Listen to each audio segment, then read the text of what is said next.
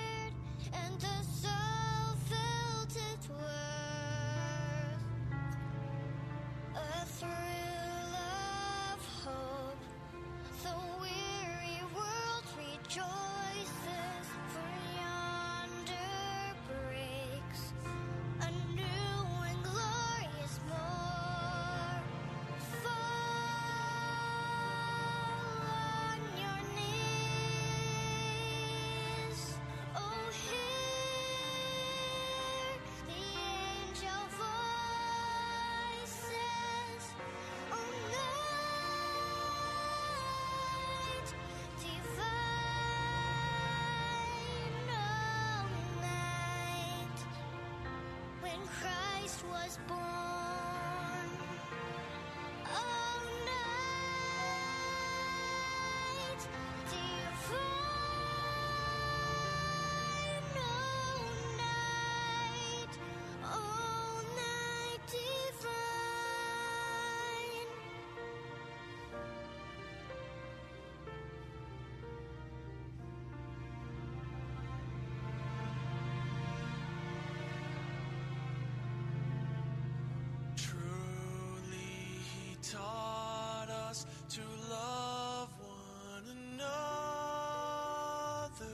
His law is love, and his gospel is peace.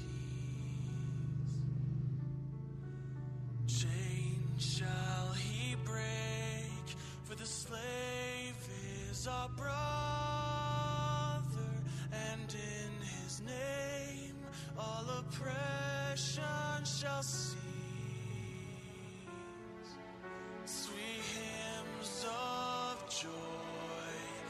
grateful chorus raise we let all within us praise his holy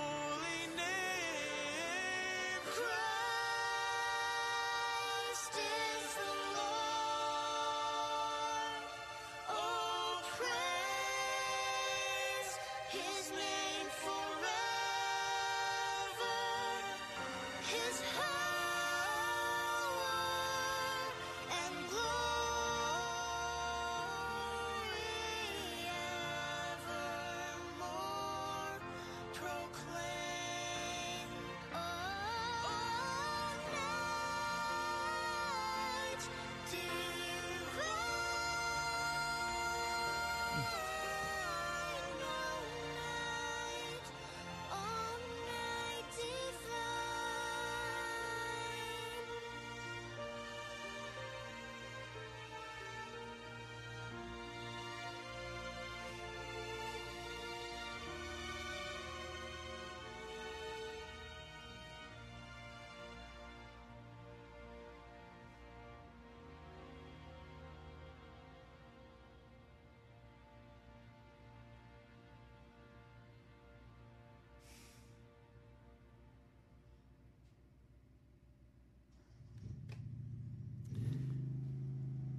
Welcome to Pilgrim's Progress.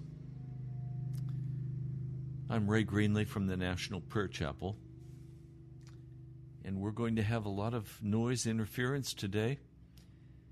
The house is torn up. I've had a painter in the house all week. There's dust everywhere, and now they're replacing the driveway, and it's right beside my broadcast window. I almost canceled the broadcast for today and then said, No, I have a very important word from the Lord for us. I'm going to share it. So please be patient. I have no complaint. I have no I have no grumbles. I rejoice in Jesus. And I'm going to share this message with you. And if the Lord sees fit, he can quiet the noise. And if not, I'm just going to charge straight ahead. There's a parable that I have always been uncomfortable with. The parable is found in Luke, the 18th chapter, beginning with verse 9. Now, before we charge into this parable, I want to pray with you. Lord Jesus, Lord Jesus, I can't present this today without your Holy Spirit power. And I'm praying that you will overwhelm every sound and every noise and every blockage for my brothers and sisters to hear this word very clearly in their hearts. And Lord, we just humble our hearts before you and say, Jesus, we trust you. You are the Almighty, the King of heaven and earth. Lord, we just praise you. Let this word be from your Holy Spirit. Let me just disappear. Holy Spirit, come forward. Speak to us, Holy Spirit. For these issues that I'm going to speak with my brothers and sisters about cannot be heard without the power and the presence of the Holy Spirit. Thank you, Jesus. I pray in your holy name. Amen. Now, this parable is the parable of the Pharisee and the tax collector. Now, I've never wanted to identify with the Pharisee, and likewise, I've never quite felt like I could identify with the publican or the tax collector. I was somehow separate from both. I now see how wrong I was. He told this parable to some who had put their trust in themselves that they were righteous. That is, they thought that their practice of religion, their fasting and their praying, their reading of the Word, they're being constant. They somehow, through self discipline and through self sacrifice, believed that they were righteous. They trusted in themselves that they were righteous. That is, dikaiosune in the Greek, they were innocent. That they had made their peace with God and they were saved. And I hear Christians regularly say, I'm saved. I'm on my way to heaven. I know I'm saved.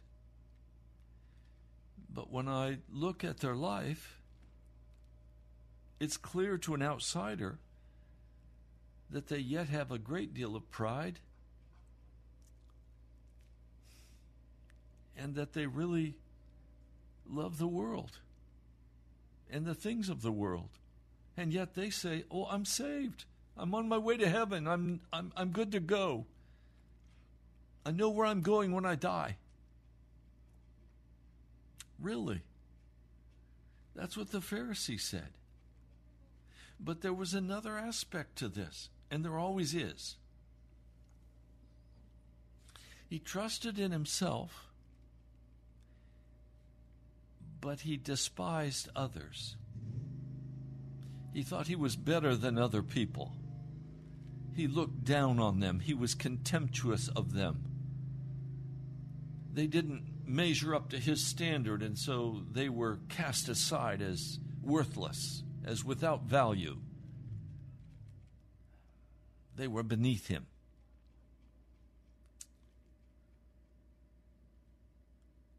Somehow, we have been able to call ourselves Christians, to call ourselves the church. And yet, with, without compassion, despise others who don't have the smell test right, who have not yet been made righteous. And instead of compassion, there's judgment. Instead of considering others better than ourselves, there is a self righteousness that has the stench of Phariseeism about it. I've been here, I've walked in this. Where I've thought, hey, I'm good to go. I'm good to go to heaven. Jesus loves me. This I know. The Bible tells me so. It's unconditional love. I'm saved. Well, at the same time, walking in pride, in arrogance, thinking that my generosity to the poor, that my kindness to the downtrodden, somehow gave me a leg up over them. And when those poor did not perform according to my understanding, I said, I'm done with them. I have right now a, a very poor family. They're not married, they're living with each other. Should I help them? They're poor. Well, I don't want to waste the Lord's money. I don't want to waste the Lord's money. And I've said to this man, You need to go get a job. And he said, Yes, I would, but but she doesn't want me to because she needs me to take care of her because she's so sick, going blind, crippled. She needs him. Wow and I would despise them? I would look down on them and say, Well, you haven't measured up to my expectations, so I'm not going to help you. You don't deserve my help. You're filthy. Away from me, you evildoer. There's something wrong with that. There's something of that that smells of the Pharisee. It doesn't pass the the smell test. And then, of course, among Christians, there are there are the proud. I've made so many mistakes in my ministry and in my life. I've had so many people look down on me because of those mistakes and criticize me and judge me. I know what it feels like. I know what it feels like to be cut off from family and friends because they consider me beneath them, less than. If I were just smart like they are, I wouldn't make those stupid mistakes. I understand. I'm not angry about it. I just know that's the human heart. That's the human spirit. Uh, part of what I see in that despising of others is that they seem to think very highly of themselves and go the extra mile to provide for their comfort, for their pleasure. All the time very critical, accusatory. It seems that on the internet we're very free to judge quickly those we think that are wrong. The so called prophetic gifts open a person up for great criticism. A man has dreams that he believes comes from God and so he shares those dreams and then when they are not fulfilled exactly as they think they should be intensely critical condemning a false prophet. Well no he's not a prophet at all. He's a pastor. He didn't claim to be a prophet. He just said i had this dream. I want to share the dream with you. But oh, the vitriol that is tossed at him. Well, that's that's really what this Pharisee is all about. Uh, it's repentance is really never possible when there's no room for for repentance. A person has to have room in their life just because you have a need to repent doesn't mean you're going to repent. Not if you don't have room in your heart for repentance. Not if you think you're just fine the way you are. And many today, I fear some of you, truly have no room in your heart to repent. You think you're you're doing well. You're all right. You're on the road and it's these other poor saps. It's these other poor sinners. If they just get it right, then we could deal one with another.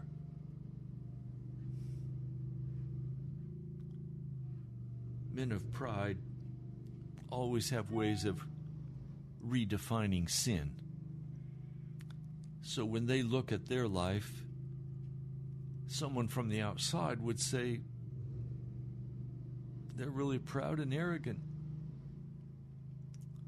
But they would not say they were proud or arrogant because they have redefined what pride means. Sin is what someone else does, they're clean.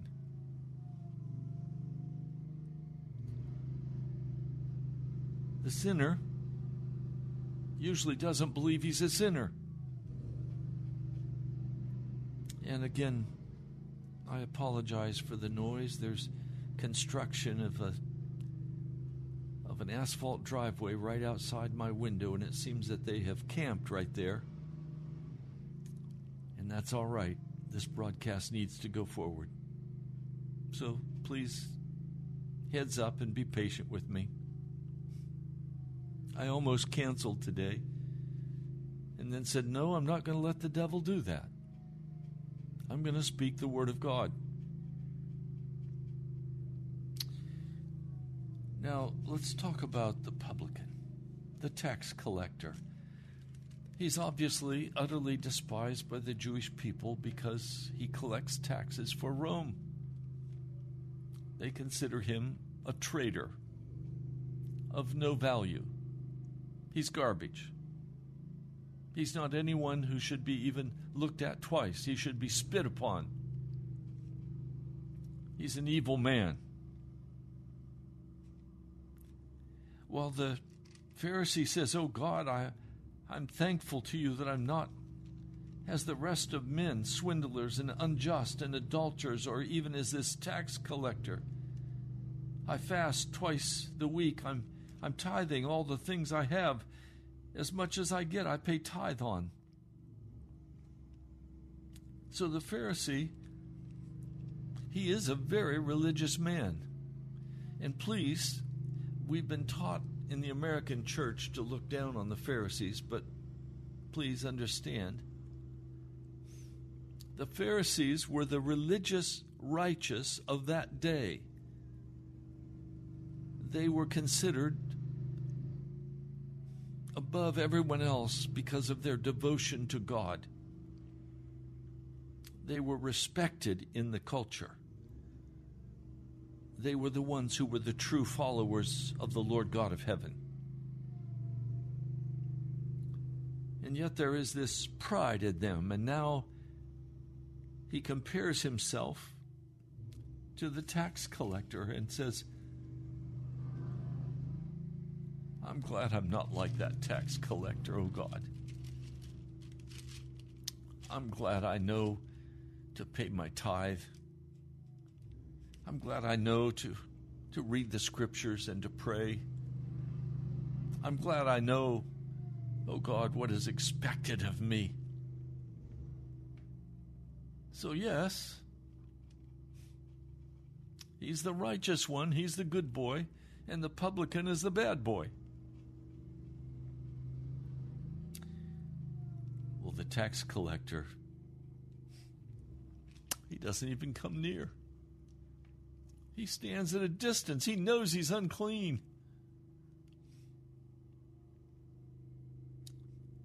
He can't even lift up his eyes to heaven. He was striking himself in his chest and he was crying out, Oh God, please be merciful to me, the sinner. Not, Oh God, please be merciful to me, a sinner. Please be merciful to me with all of the sinners here. He didn't say that. He said, Lord God, please be merciful to me. I'm the sinner here. I'm the sinner.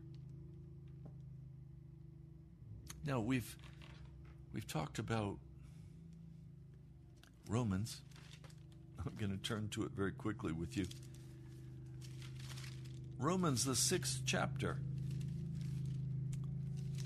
I want you to hear this again in the context of what I've just shared with you.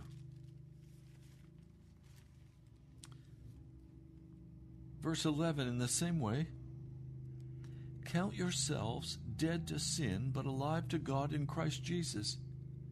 Therefore, do not let sin reign in your mortal body so that you obey its evil desires. Do not offer the parts of your body to sin as instruments of wickedness, but rather offer yourselves to God as those who have been brought from death to life. From death to life. That is a work of God.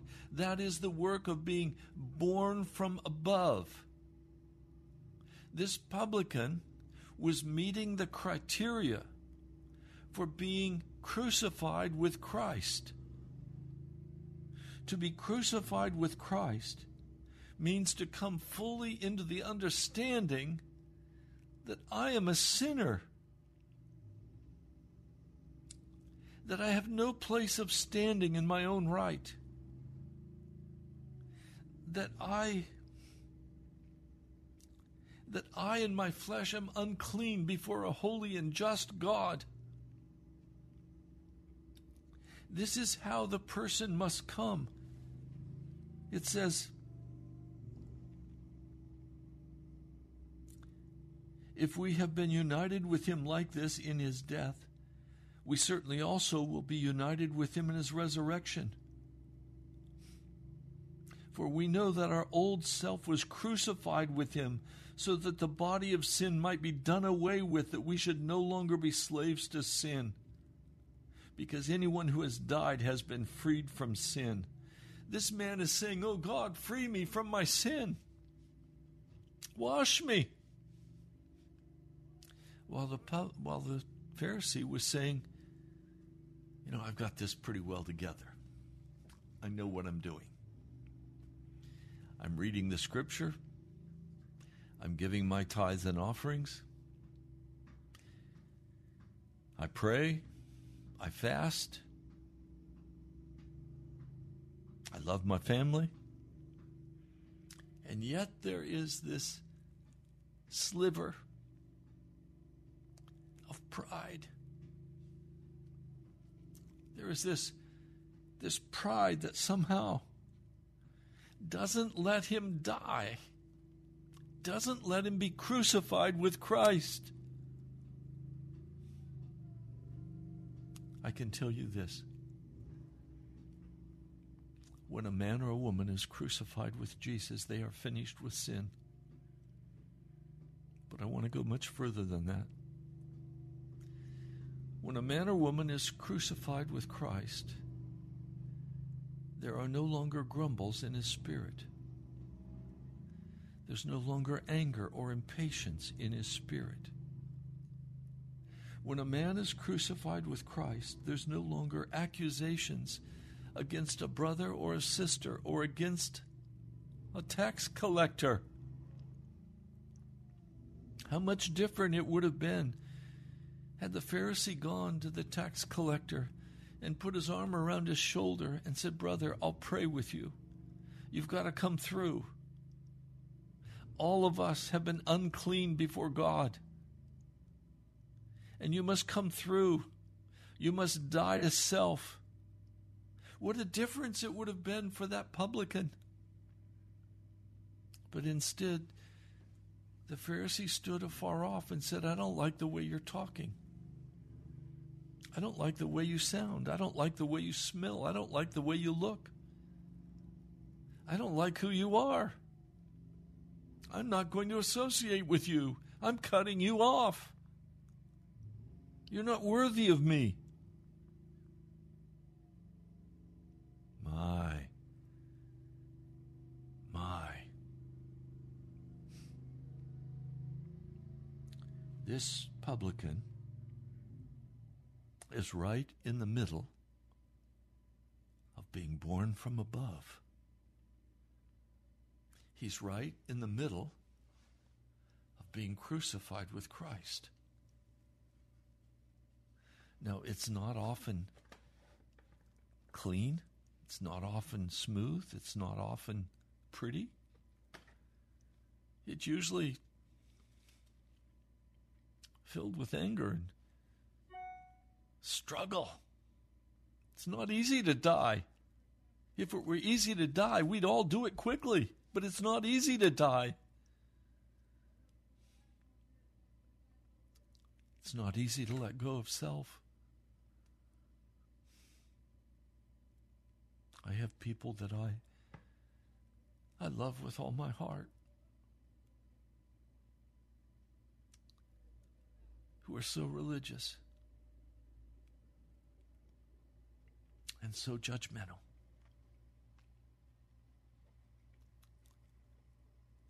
And look down and despise me because I haven't measured up to their expectations. Oh, he's this, he's that. He makes foolish decisions. All of that's true. All of that is true.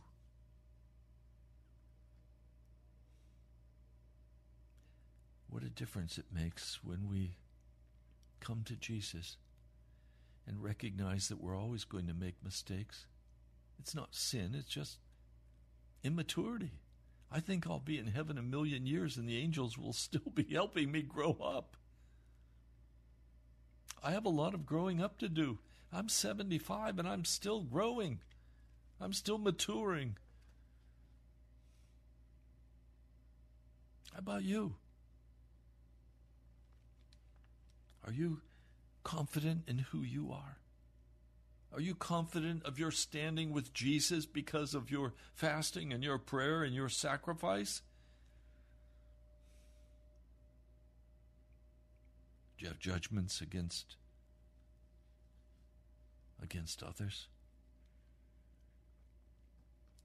If I spoke with you, could you tell me all of their faults? And would you be eager to do so? Or would you let love cover over many sins? Have you ever just wept with somebody? Put your arm around him and said, Brother, I'll walk with you through this Gethsemane. I'll walk with you through this crucifixion. And then when they walked away, you didn't get mad. You said, I understand it's not easy, but I'm not going to let you go. It's hard to lay down judgments and, and accusations because they make us somebody. They make us seem more important. They make us seem like we know what we're doing. And if people would just listen to us and do what we say, then it would all work out according to how it should work out.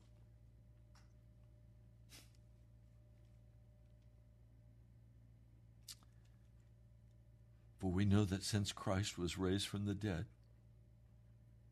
he cannot die again. Death no longer has mastery over him. The death he died, he died to sin once and for all, but the life he lives, he lives to God. In the same way, count yourselves dead to sin, but alive to God in Christ Jesus. It's hard to consider yourself dead. But that's what Romans 6 says.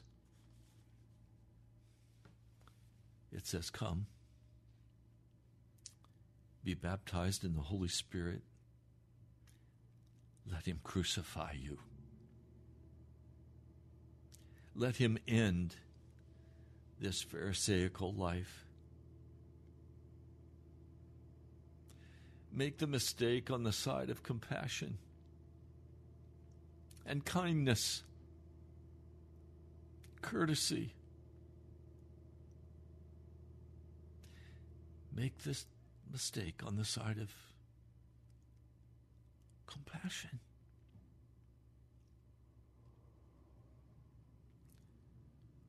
Now, in this story, this man stands there beating on his chest. Oh God, Please be merciful to me, the sinner. I'm saying to you, this is Jesus speaking. I am saying to you, this man went down to his house having been justified rather than the other man. That word justified literally in the Greek is rendered innocent. Rendered. Rendered. Do you know what that word means? You render something when you put it on a hot fire and you scoop off the impurities. You're rendering it. This man went down to his house, having been justified, having been rendered innocent. Something is going on as this man is confessing his great sin before God. He is being rendered. This is what repentance is. As we come before God, and we begin to acknowledge our own wickedness, not making excuses, not accusing others, not feeling like if others just had my smarts, the world would be a much better place. If, if other people would just do what I tell them to do, the world would be a much better place. I'm the man of judgment and discernment. And if you'll listen to me, then everything will be okay. No. This man is in the process of being born from above. He is dying and being crucified with Christ. And he's going to come out of this a very different man. He's going to come out humble, but exalted. While the Pharisee is going to come out humbled in the end and ashamed and cast down. Oh, he's proud now, but that pride is passing. It will quickly dissipate in the light of the sunshine.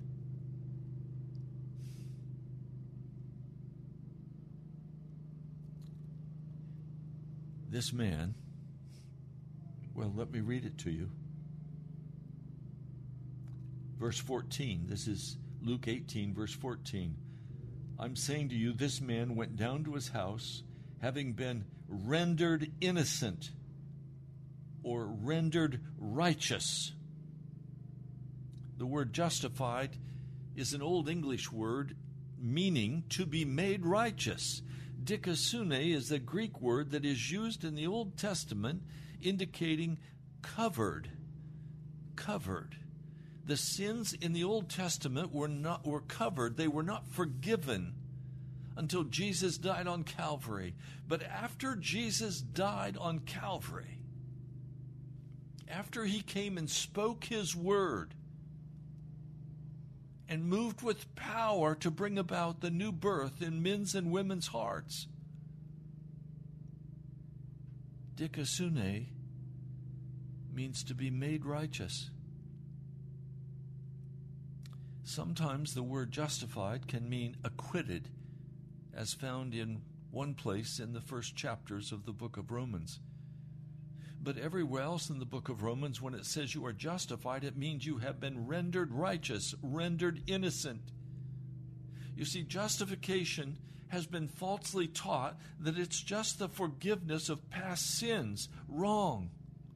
Justification in the New Testament, dikaiosune, means that my past sins are forgiven, but it's not a forensic, it's not a legal forgiving. It is the sins have been wiped out, they've been removed, but now, by the grace of God, I'm made righteous with real righteousness, not imputed righteousness. That's such a, a lie that has deceived God's people. Tell me, which would you rather have? Would you rather have your sins forgiven and have to keep going back time after time, grieving over your sin, time after time, having to go back, go back, go back, never gaining the victory? Or would you rather come to Jesus and die to self, be crucified with Christ, and be rendered innocent before God and in reality? And have the victory over all sin. Oh, you'll still be tempted. Adam and Eve were tempted when they were perfect in the garden. But the word says no temptation will come to us, but what God will make a way of escape. There is no excuse for sin in the New Testament when we are born from above, we are born again in the newness of Christ Jesus. Isn't it exciting to you, the concept? The possibility of absolute victory over all sin in your heart and your life? You don't have to work at it. God is not a hard God. It's not by striving, it's not by works. It is by a sovereign work of grace that God does in our hearts. This is such a strange concept for the New Testament. And they were so excited by it. And as they experienced the power of God giving them that new birth, and as they changed so dramatically, not over a long period of time, quickly, as they were crucified with Christ, as the Holy Spirit came in power. They walked in such glorious victory before God. Isn't that exciting to you? That that is a gift God will give to you today? By faith, you have the victory in Jesus Christ over all sin, all pride, all arrogance, all judgments. Oh, what a sweet place the church would be if it were filled with victorious men and women who had gone and cried out, O God, have mercy on me, a sinner, and been born from above and filled with the Spirit. Now, there were those who were our examples who made very serious mistakes. Peter rebuked by Paul, but Peter didn't cut Paul off. Peter repented.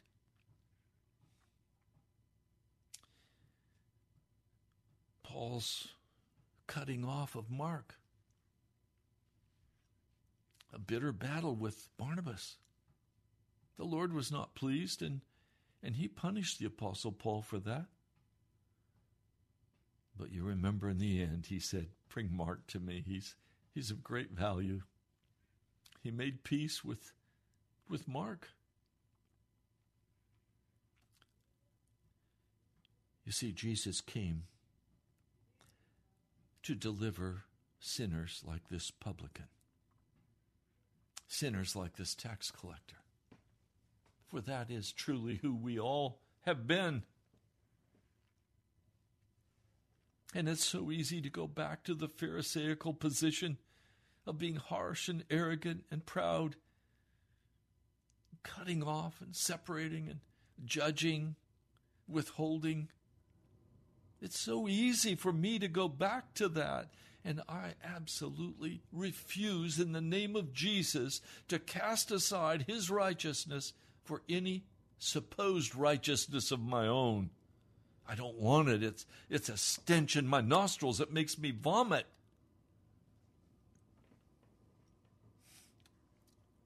Now, the last part of this. For everyone exalting himself will be humbled, but the one humbling himself will be exalted. Well, how do you humble yourself? By admitting the truth about your real condition. And if you don't know your real condition, begin to cry out to God and say, Oh God, show me my condition before you. Show me the depth of my wickedness. Show me in any way that I stand opposed to your gospel, Jesus. Show me, Lord. Reveal to me my true heart. Show me the work of the devil in my life. Show me where I'm deceived. Show me where I have been hard and calloused and mean, where I have spoken harshly with my wife or with my husband or my children. Show me where I've been judgmental in the church. Show me where I've had the pastor for lunch, criticizing him and Oh God. Oh God, be merciful to me, a sinner. And in that rendering process, it doesn't need to take a lifetime. It doesn't take a lifetime. It would if it were up to me and I had to work through every issue. I don't work through every issue. I surrender every issue to Jesus and to His heart, and I trust Him to do what He needs to do to change me and make me like Him. I trust Him. I didn't sleep much last night. I was awake from three until I got up. I just lay in bed and wept and cried and prayed.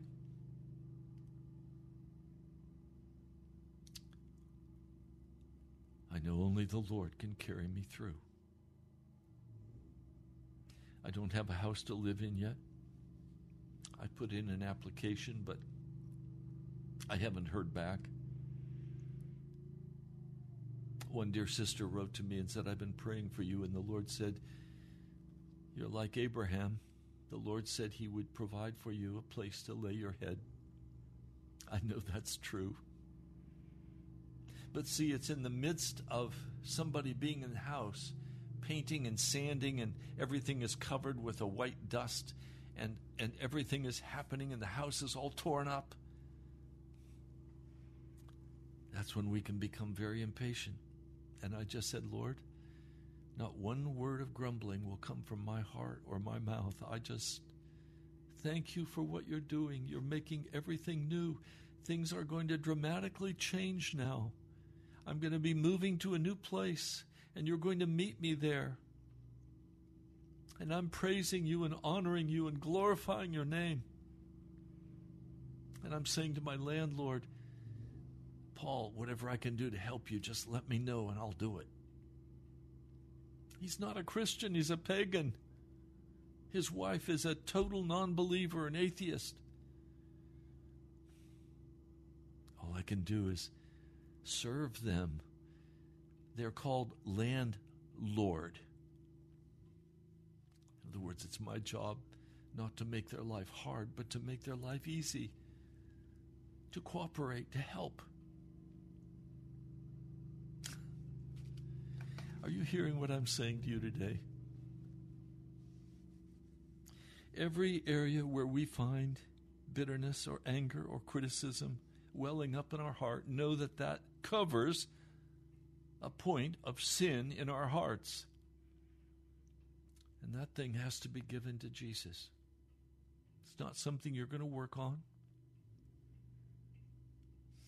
I can tell you, there was a time in my life when I would have freaked out over my situation right now. I would have been angry at the landlord. I would have been angry at the painter in my house all week.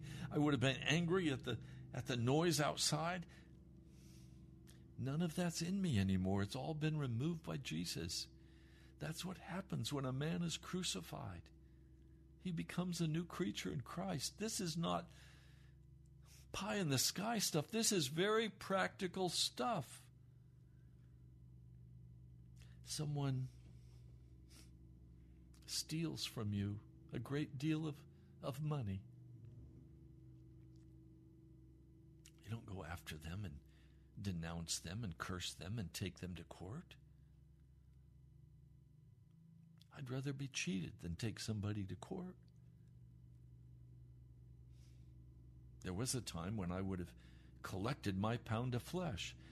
Look, I'm not perfect in the sense that I still make mistakes, I still have infirmities, but I'm not walking in known rebellion against God. I'm walking by faith and victory with a heart utterly given over to Jesus. Now, can you say the same? I pray you can. I pray your heart is open and soft and pliable for Jesus to move you to do what He wants you to do, to go where He wants you to go, to say what He wants you to say with no rancor, no bitterness, no anger, doing good works that were prepared before the foundation of the world for you to do. Living as a, a loving Christian, just, merciful, kind. That's what we're called to. This is a model of repentance that I've shared with you today. We can refuse to repent. We can be full of our own self righteousness and our own demands and our own judgments and our own accusations. Or we can be rendered righteous, rendered innocent by the Lord taking us through a crucifixion process. The greatest need in the church today is that the church of Jesus Christ in North America be crucified with him. This is the singular need of the American church to lay down our pride, to lay down our arrogance,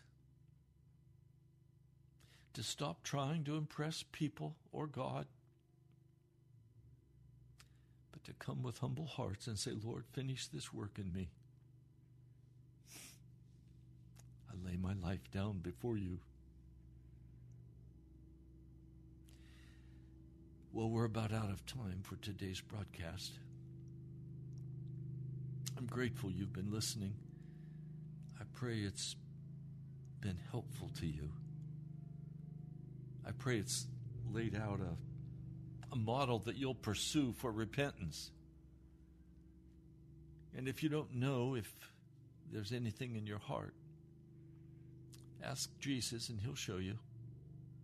He's here to minister to you and to save your soul.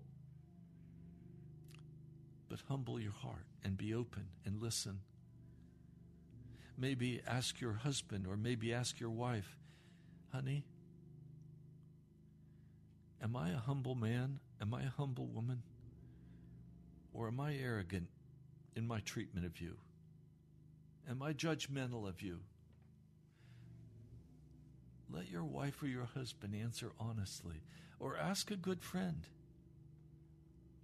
How do you see me? Am I a kind and compassionate and strong person in Jesus, or do you see me as a hypocrite?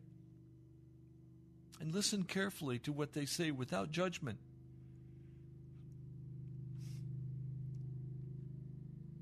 So, you've been listening to Pilgrim's Progress. I'm Ray Greenley from the National Prayer Chapel. Again, I apologize for all the construction noises. I'm in the midst of a construction project, not mine, but the landlord's. And it's okay. Let me pray with you. Lord, I just come and I bind every power of the enemy that would blind our eyes to our true condition. I bind every demonic spirit that would come against your people to keep them in bondage to their sin. I stand by faith that the blood of Jesus is being applied right now to every listener, that the sprinkling by the blood is going on right now, that you are washing and cleansing your people that you are bringing us through in victory by your precious blood. Lord, there are some today who need healing. Your blood is also for healing. And I pray today, right now, that those who need healing will receive it in the name of Jesus. I declare the name of Jesus over you, my brother, my sister, and I declare the healing power of God moving now in the name of Jesus in your body and in your spirit. Lord, I thank you. I pray in your holy name. Amen. If you'd like to help this month with the cost of this radio broadcast, would you go to nationalprayerchapel.com? Um, it's been a long time since anyone has given online. I need to hear from you. So go to the upper right hand corner of that web page, nationalprayerchapel.com, and you can give online. Also, you can give by writing to me, and the address is the National Prayer Chapel, Post Office Box 2346, Woodbridge, Virginia 22195. Do you notice that as we finish the broadcast, it's silence? Thank you, Jesus. We serve such an awesome God, such a magnificent God, a God filled with such compassion and love and yet a just God.